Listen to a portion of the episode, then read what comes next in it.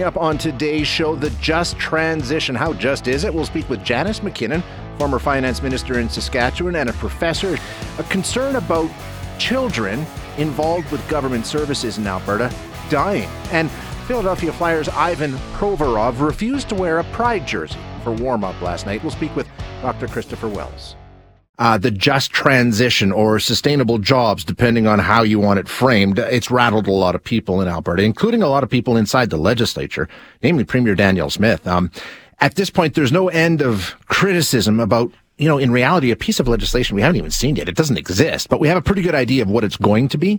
Uh, the provincial government bills it as a job destroying plan that will end oil and gas and destroy Alberta's economy. Federal government trying to reassure Albertans that no, no, no, that's not what it is.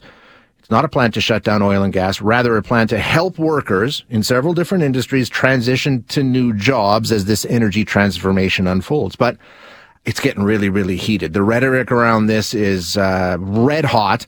And I think lost in all of that is the fact that there's some serious business at hand that we could really use some government cooperation on. But that's my take. Let's find out what our next guest thinks. Janice MacKinnon, uh, former finance minister under Roy Romanow in Saskatchewan, a professor at the University of Saskatchewan now, an executive fellow at the University of Calgary School of Public Policy, and also uh, the person tapped by Jason Kenney to lead up the Blue Ribbon panel into Alberta's finances. Um, Ms. MacKinnon, thanks so much for joining us. I appreciate you being here today.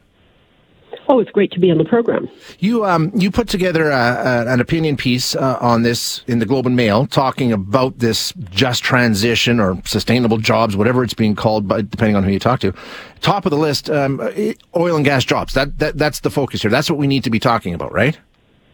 Well, I think the problem is in the, the, the, way that this has been presented, and it shows the problem with of dealing with this federal government that kind of acts unilaterally and doesn't really work with the provinces when they have to. So the first thing is, why do they talk about just transition and name specifically oil and gas workers transi- transitioning to clean tech jobs? Many people are going to be mm-hmm. transitioned. Many, many people because of climate change, because of automation. So what they did is they had the tagline about what this is about, which is of course going to raise alarm bells in the province. And you can see the lack of communication with the province because if you look at Alberta right now, what's our main concern, and I live in Canmore, by the way, um, is, is labor shortages. We can't get enough people. And oil and gas has an opportunity to ramp up production because you have leaders from all around the world saying we need yeah, definitely. Energy. Yeah, but we can't. We're constrained. One of our biggest constraints is those companies can't hire workers or they're having trouble. And one of their problems is they're trying to reassure these workers that any transition from oil and gas will be decades long, not years. There's a future here.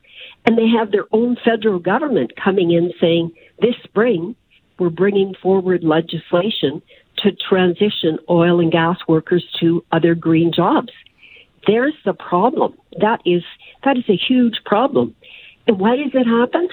It happens because the federal government doesn't recognize the jurisdiction of the province. Uh, the pro- provinces are have jurisdiction over resources like oil and gas. The provinces have sole jurisdiction over training. So rather than Minister Wilkinson saying, "Well, we had a table, why didn't Alberta come to the table?" They should have sat down with the province and said, "This is oil and gas this is the province, this Saskatchewan and Newfoundland, where these workers are. Here's what we're thinking of. What's, what are we going to do? Let's work together. Alberta has its own training programs. So how are we going to mesh what we're doing with the province? But that is not the approach the federal government takes, particularly with respect to Alberta and Saskatchewan. It's here's our plan. Yeah, we'll talk to you. Get on board. And it has caused huge unnecessary in a way problems. And and the other thing that is interesting here is that the I haven't seen the document recently released about the job losses in mm-hmm. many sectors all across the piece, right? But one of the problems is uh, the government, the federal government says, okay, we want to get net zero emissions by 2050. Polls, Canadians say, yes, I support climate change. I support that. But I think what that document is, I haven't seen it, but I think that document is the federal government's modeling of the job losses that will occur if you get to 2015 net zero. And that's, that's the part of the conversation we haven't had. If you want to get to net zero 2050, this is what's going to happen. These are the people who are going to lose their jobs, and here are the costs. So it's been the conversation hasn't been a focused one because I think everybody agrees we have to reduce emissions and deal with climate change. But do we have to do it as aggressively as we're doing it? And what are the costs of doing it as aggressively as we're doing it? Yeah, and I would agree with you completely. And I've long lamented here on the air the fact that we've we've got out in front of ourselves here, and uh, we've we could, you know fallen into the aspirational trap rather than the reality. Uh, let me play devil, devil's advocate here for the sake of conversation. Um, why can't the industry? I mean, how much does industry play in terms of the economy transitioning and the industry, you know, uh, not reinvesting in record production, record revenue, record profits that's doing extremely well right now, but they're not reinvesting they're not expanding. They're not hiring. They're paying off debt and buying back shares. So where does industry fit into all of this? Okay, so there's there's the, the, the, the problem though for the federal government. The oil sands, which is the which is a major emitter, um, the, all of the major companies have banded together there to form the Pathways Alliance. Right. They have proposed that they're willing to spend 24 billion dollars to transition uh, to a low carbon product. They're waiting for the federal government to respond because the if you look at other countries, look at Norway, look at the United States, carbon capture technology is what they're using. They're ramping up production. They're using carbon capture technology to reduce emissions. You bury the emissions. Um, but the federal government, the national governments in these countries are paying two thirds of the cost of the t- tax credit worth that covers two thirds the cost of the transition. The federal government here has a tax credit that's only 50%. At some point, these companies are going to say, we're not staying here. We're going to where we can do what we do more profitably. So the, fed, the, the companies are prepared. They're, they're on the same page. But if you look at what the federal government does, and I've been at some of those meetings with Minister Wilkinson and Minister Guilbeault, um, they don't say let's find common ground.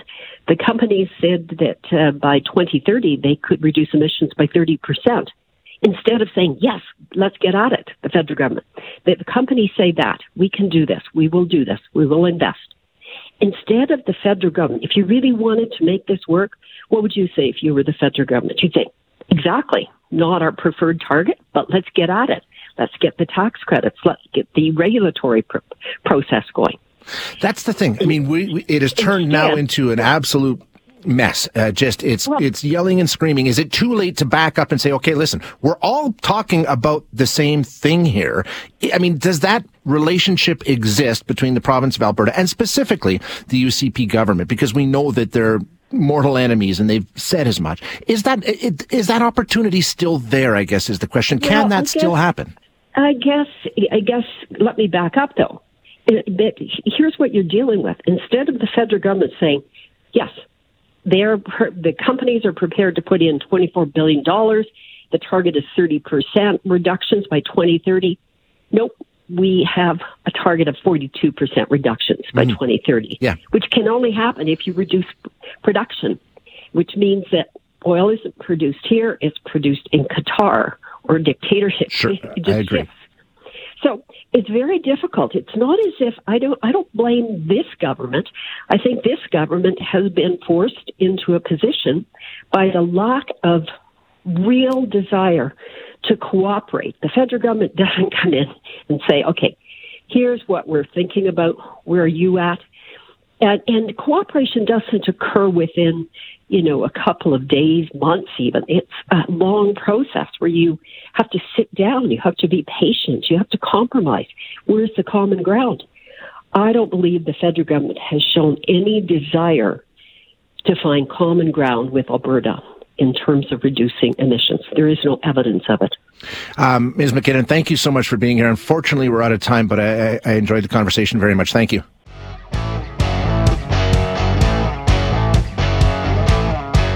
Last year, children in the care of our provincial, well, not in the care of our provincial government. I shouldn't say that. These are, these are kids who had some involvement with government intervention services. Okay. So it's not necessarily kids that were, you know, in government institutions or anything like that, but in some way they'd come into an interaction with the provincial government.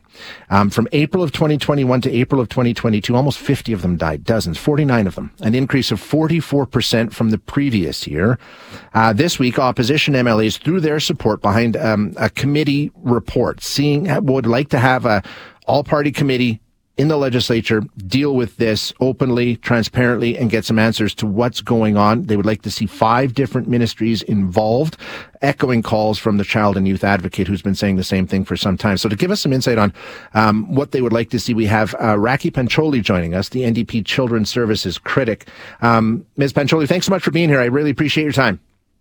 Thanks, Jay. This is an important conversation. It really I appreciate is. having it. Yeah, yeah and I, I, think we can all agree that you know uh, getting all hands on deck to make sure that um, kids are taken care of uh, shouldn't be a political conversation. But the numbers I gave with dealt with the last fiscal year, right? And it, was an increase of forty four percent in terms of deaths. Yeah, that's right. And you know, I want to clarify too. It, it's you're right that these are not all the children and, and youth who died in 2021. Uh, as you said, almost 50 of them. They weren't all necessarily in government care, but they were all kids who were involved in the child intervention system, meaning, you know, report had been made, um, there was an assessment and intake going on because there's safety issues, and their kids, these kids are receiving some support. Some of them are actually in government care, and some of them are kids who are aging out of care, meaning they were in government care, and now they're 18 and they're aging out into adulthood. Yeah, important clarification. Um, what what are we seeing so far this year? That was was that a one off, or are we seeing a steady trend up? What what can we tell from the numbers that we have? Yeah, so the numbers are devastating and they're not improving. And in fact, um, we know that they're on track to be the same, if not a little bit higher than last year. And we actually heard from the Office of the Child and Youth Advocate on Monday, who told us that she actually was pretty dire in her warning. She said, next time I come before this committee again, it's going to be even worse. She was essentially saying, you know, the numbers, she gets the notifications every time a child and youth dies who's had receiving services or had within the last two years. And she said the numbers are going to be even higher. So um, it's it's not looking good. It is not, and it's it's been an issue that we have been drawing attention to for well over two years to say we could see this trend happening, and uh, action is desperately needed and was desperately needed for some time now. And uh, that's why we continue to raise this issue. It's been three years in a row, actually, that we as an opposition have been saying uh, and echoing the calls from the advocate to say, look we need some transparency and accountability. The advocate makes these recommendations to government ministries. When they see these reports and they see these deaths, they do an investigation. They say, look, here's some things that we think ministries should be doing. But we don't have any answers from the ministries themselves as to whether or not they're accepting those recommendations and, and to what extent they are. And so that's what she's been saying. Let's have some, let's have an honest conversation uh, about what the ministries are doing, why they aren't doing certain things, what's working, what's not working, because we've got a crisis. And so we've been throwing our our support behind the advocate for three years, saying let's have that transparent uh, discussion because children and youth are the ones who are, are suffering and are uh, bearing the cost of this, and we need to know what's happening. So, how would that work? It's a it's a committee, right? It's a, a legislative committee that you would like to see struck uh, to hear from all five of these ministries, right? Yeah, so the idea is that it would be an opportunity to look at the specific recommendations the advocate has made. And I want to give you an example of one, okay. and probably the one that the um, the advocate has been uh, talking about as being critical. So when we look at the number of kids and youth in particular who have died over the last year and a half or so, many of them are as, as a result of drug poisoning. I don't think that's going to be a surprise, um, given that we know we're in a bit of an opioid crisis and, and drug poisoning crisis right now, but it's hitting youth the hardest. So the advocate has been saying for uh, about a year now, we need to have a specific strategy for youth when it comes to opioids. Um, we know government is taking some action, a little bit of action on drug poisoning, but it's all geared towards adults. And young people are different, right? Their brains develop differently. They need to learn more about um, educationally, you know, what to understand how to identify uh, unsafe drugs and how to take uh, safe actions. They they need that information in a different way than adults. And she's been saying we need that youth specific opioid strategy. Uh, but so far, we have no response from the Ministry of Health as to whether or not they're willing to do that. And she said, I don't know why they're not doing this. And I think we should have that conversation. Why aren't they doing that? So we're saying, okay, let's bring the Ministry of Health before the committee and let's ask them that question. Do they think they need a specific youth opioid strategy? Why not? What are they doing already that they think might suit that? Um, and just have that conversation. Um, and we would do that with each of the ministries that has recommendations uh, from the from the advocate. Um, but you know, there's quite a few ministries, and mm-hmm. because all these ministries serve kids, kids don't uh, you know exist in isolation. It's not just the children's services. You know, there's a lot of ministries that uh, ultimately have an impact on kids' lives, and we need to hear from all of them. Now, the, in response, the government, as as far as I understand, has agreed to at least some of these requests from um, your your MLAs and the Child and Youth Advocate, saying, you know what, we'll put together a committee with Children's Services, Mental Health and Addiction, a few more, a total of four ministries, right? It's Justice and Health that won't be involved. That's right, justice, health, and education. So, uh, you know, I, I really can't explain the thinking behind uh, why the UCP kind of cherry picked certain ministries or not. We looked at, okay, who had, which ministries had recommendations put forward by the Child and Youth Advocate. There are specific targeted actions that are recommended for them. Let's have those ministries come forward and, and report. I can't speak to why the UCP uh, very reluctantly, again, after three years of asking, finally agreed to bring just some ministries and not others. Um, and it's all going to happen in one meeting, uh, likely sometime in February, which, let's be honest, is only a few months before a provincial election. So this feels like a little bit of reluctant action at the last minute just to look like they're doing something. And as you mentioned at the top, Shay, this is this is not a political issue. I understand, you know, I'm a member of the opposition. It looks like things are partisan, but this is not a partisan issue. We all, all members of the mm-hmm. assembly, all Albertans should be looking at what's happening, these heartbreaking numbers, and saying we all deserve to get a little bit more information on what's happening and what we can do better. This is not a partisan issue. And so that's why we've been saying that for three years. Let's do this. Let's have these important conversations so we can have better outcomes for kids and youth in care. That is our ultimate responsibility as lawmakers, as, as government officials. That's who we are, who we're here to serve. And um, I, I can't I can't explain why they're doing this so late, but it feels like this is just window dressing for them right now, but this is a really serious issue. Well, I mean, to be fair, why would you do that? I mean, why, why would you, if, if you have something that you don't want to talk about and you think reflects poorly on your government, why on earth would you want to do it two months before an election? I think it would be the opposite. I mean, you'd want to, you'd want to push it down the, the field for uh, a little while longer so you don't have to bring it up for an election. I don't, I don't know how this would be seen as positive politics for the UCP. I think they've received some, uh, you know, significant criticism for lack of action, and and they may want they look like they they want to look like they're doing something. I mean, it's the same way that they're, you know, finally, you know, handing out some affordability checks, but only to some people. You know, they want to address the EMS crisis, so they're going to give people a voucher for Uber. Like this is they're doing just sort of window dressing things at the end. Honestly, um, the the stats that are published regularly and publicly speak pretty terribly to the UCP themselves, right? Those numbers speak for themselves. I think they have to be, in their view, they want to look like they're doing something, uh, but they're not really giving themselves any any runway to actually take significant action. And if they they were, mm-hmm. they they can happily come and speak to it and say what they're doing. Um, and you know what? They're really jam packing four ministries into a three hour meeting. I don't think they're expecting much substance to come out of it, anyways. And they can say, "Look, we did this. We listened to the advocate." Um, and meanwhile, the numbers are going to speak for themselves when it comes to the children and youth. Surely they will, yeah. And, and, of course, we'll all follow up with the numbers. Um, Rakhi, thanks so much for being here. I appreciate your time today.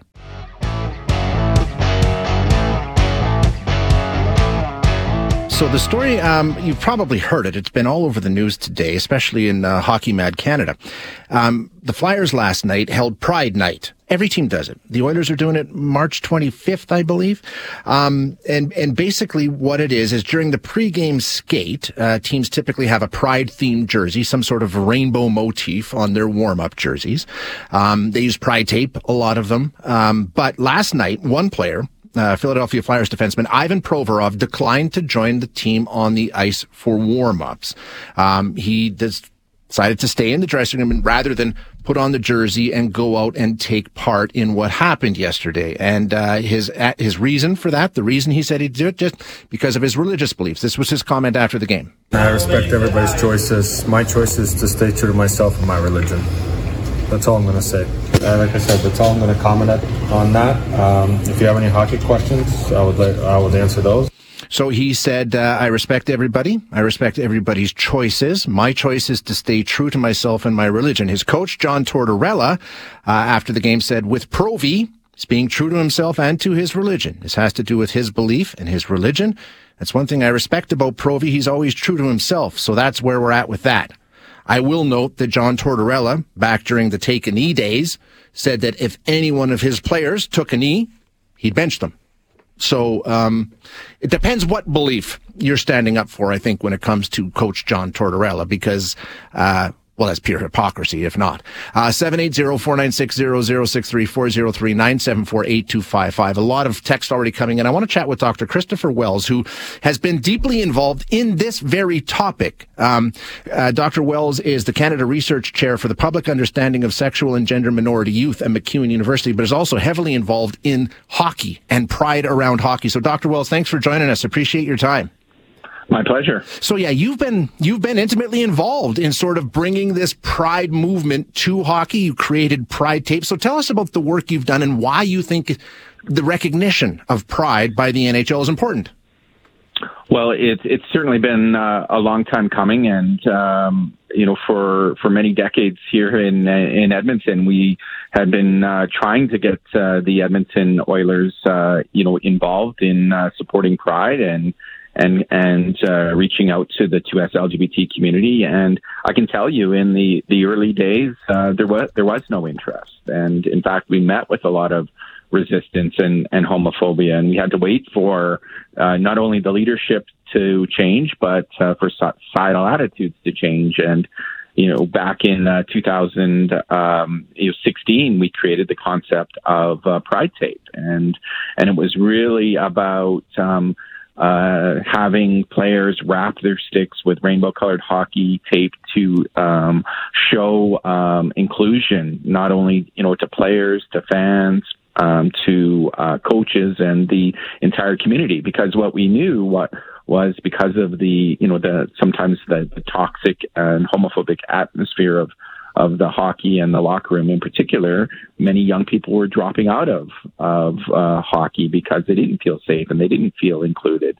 And so, you know, we reached out to the then captain at the time, Andrew Ference, and you know that very first roll of Pride Tape he brought into the locker room and he said to uh, you know his teammates, "This is what it's about, and I hope you'll join me with using it, right? He didn't force it on anybody, and but he made it uh, available. And um, you know, the rest is sort of, as we say, is history. Now, every team in the National Hockey League uses Pride Tape, and and and sports teams and leagues all around the world. And it's always been about a message of in, inclusion.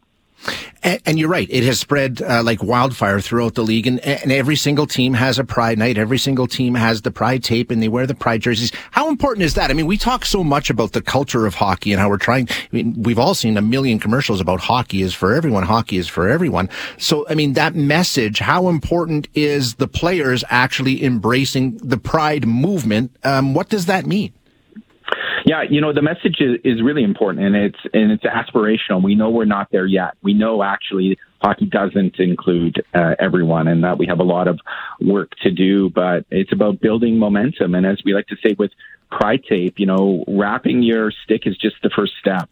You know, what's more important is the conversation that it begins to engender because that's how you know social change happens. It happens through education. It happens through you know the safe spaces to have conversations to you know uh, challenging stereotypes and misinformation and, and prejudice. But you know from the early days we knew not everyone was going to support the message right? And mm. so we focused on the allies those people who were who were ready who wanted to get educated and and put our energies and support behind them because we know that's what builds uh, a movement I think in this case with the Philadelphia Flyers, what you know we're not talking about is that the majority uh, of the players, all but one, wore the jersey and we're happy to wear the jersey and to get out and support the night. I think that's a major uh, accomplishment because yeah. I can tell you when we first started this, that wasn't the case. No, and there's a couple of Flyers players, captains, who have actually gone above and beyond. They actually got involved with LGBTQ groups in Philly and invite a bunch of them to games all the time. So they're not, they're not just paying lip service and putting on a jersey. They're actually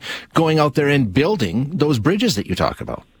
Yeah, and that that's really really important, and I think something we really want to emphasize is, you know, is uh, this work isn't just about you know putting on a, a you know rainbow tape on your stick or wearing a yeah. pride jersey. It's about meaningfully connecting with the community and inviting the community in and using our privilege and our platform to amplify these messages of you know inclusion, acceptance, and, and human rights. And there is going to always be you know resistance to this. Um, otherwise, you know, we wouldn't need to have a pride exactly. night or we wouldn't need pride tape.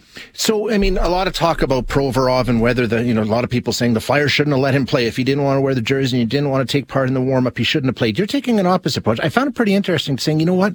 We don't want people just throwing on the jersey. We, we, we want allies showing up to support us, not just people going through the motions, right? That's important real allies. And and you know, I think what it I always go back to that famous quote by Maya Angelou, who's who once said, you know, when people show you who they are, believe them the first time, right? And I'd much rather know where you know Provorov and others stand on the issue, and you know then we can make you know choices. The Flyers can uh, ultimately now decide is is is this somebody that they want to have on their team, and teammates can decide that as well. You know, hockey can be a a very uh, you know close knit family about what happens you know in that that locker room and uh, um, it'll be interesting to see what uh, what the fallout is now that um, you know we know uh, Provorov's values and beliefs. Well, I mean, th- th- it's already been announced by some of the captains that there'll be further conversations with them to have this discussion. I, I guess in, in light of the larger thing, and I'm and I'm really focused on trying to this initiative that I think the NHL talks about. And we see examples of okay, it's all, we, we, we hear this message of inclusivity. We hear this message of diversity, but when push comes to shove, the league just sort of doesn't I don't know if you can enforce it, Chris. Do you understand what I'm trying to say? Like, what? Yeah. How heavy-handed should the league be involved in here? Like you said, you don't want to try and force people into, uh, you know, if that's who they are, that's who they are. Yeah, well, I think it just shows the the importance uh, of these kinds of campaigns and initiatives, and of the importance of putting more resources behind, you know, education. We're never going to change everyone's right. mind. You know, the locker room is just like any other, you know, workplace that you or I work in. There's people we're going to agree with or disagree, you know, uh, with as well. And particularly for the NHL, when we're bringing people from all kinds of different cultures and countries from uh, around the world we're going to have you know this this collision uh, of values. But um, I think you know maybe maybe it says we need to uh, you know double down on uh, the work of inclusion, and you know maybe maybe uh, the Flyers hold two Pride nights in the year, right? Mm-hmm. That you know it doesn't have to be one time, it doesn't have to just be one event. In fact you know, we need to infuse this in everything that we do. And, and maybe the player says, you know what, this is just, this isn't going to be the right t- team for me. And, uh, maybe, you know, I need to go somewhere else. Um, do we sort of lose any momentum we may have been built by focusing on this? It's one individual, Chris. I mean, Pride Nights have been going on for a long time, and I'm sure there's players who put on the jersey when they didn't necessarily feel like they were an ally or had any interest in being an ally. But this is the first time we've seen one NHL player um, openly push back against this diversity movement. Are we paying too much attention to it? Yeah, you know, and I uh, I think it's positive, right? It's it's allowing us to have this conversation about you know what else needs to happen in in hockey. How far have we come? You know, what work left is left uh, to be uh, done. Uh, you know, it's it's a flashpoint for us to uh, you know look at hockey culture, and I think all of this discussion is is really uh, important. But it's important that you know we not lose sight that you know we are moving forward, and I think the fact that we're paying so much attention to this is is actually a testament to that. Um, and as you say, the initiatives continue with every other team around the league. They're still happening, right? Yeah, absolutely. And I think it's really going to uh, um, have teams look at um, what they're doing. In fact, uh, you know, we know uh, overnight the orders for Pride Tape have uh, you know gone through the roof, and okay. so people are are saying you know more rainbows, more support. Um, we need to get more serious about the message, and we need to um, you know live it out not only on Pride Night but all the other nights. Chris, thanks so much for being here. I appreciate your time as always. Thanks for listening today. To hear any of our other interviews, you can find them wherever you find your favorite podcasts. And if you like what you hear, don't forget to rate and review us.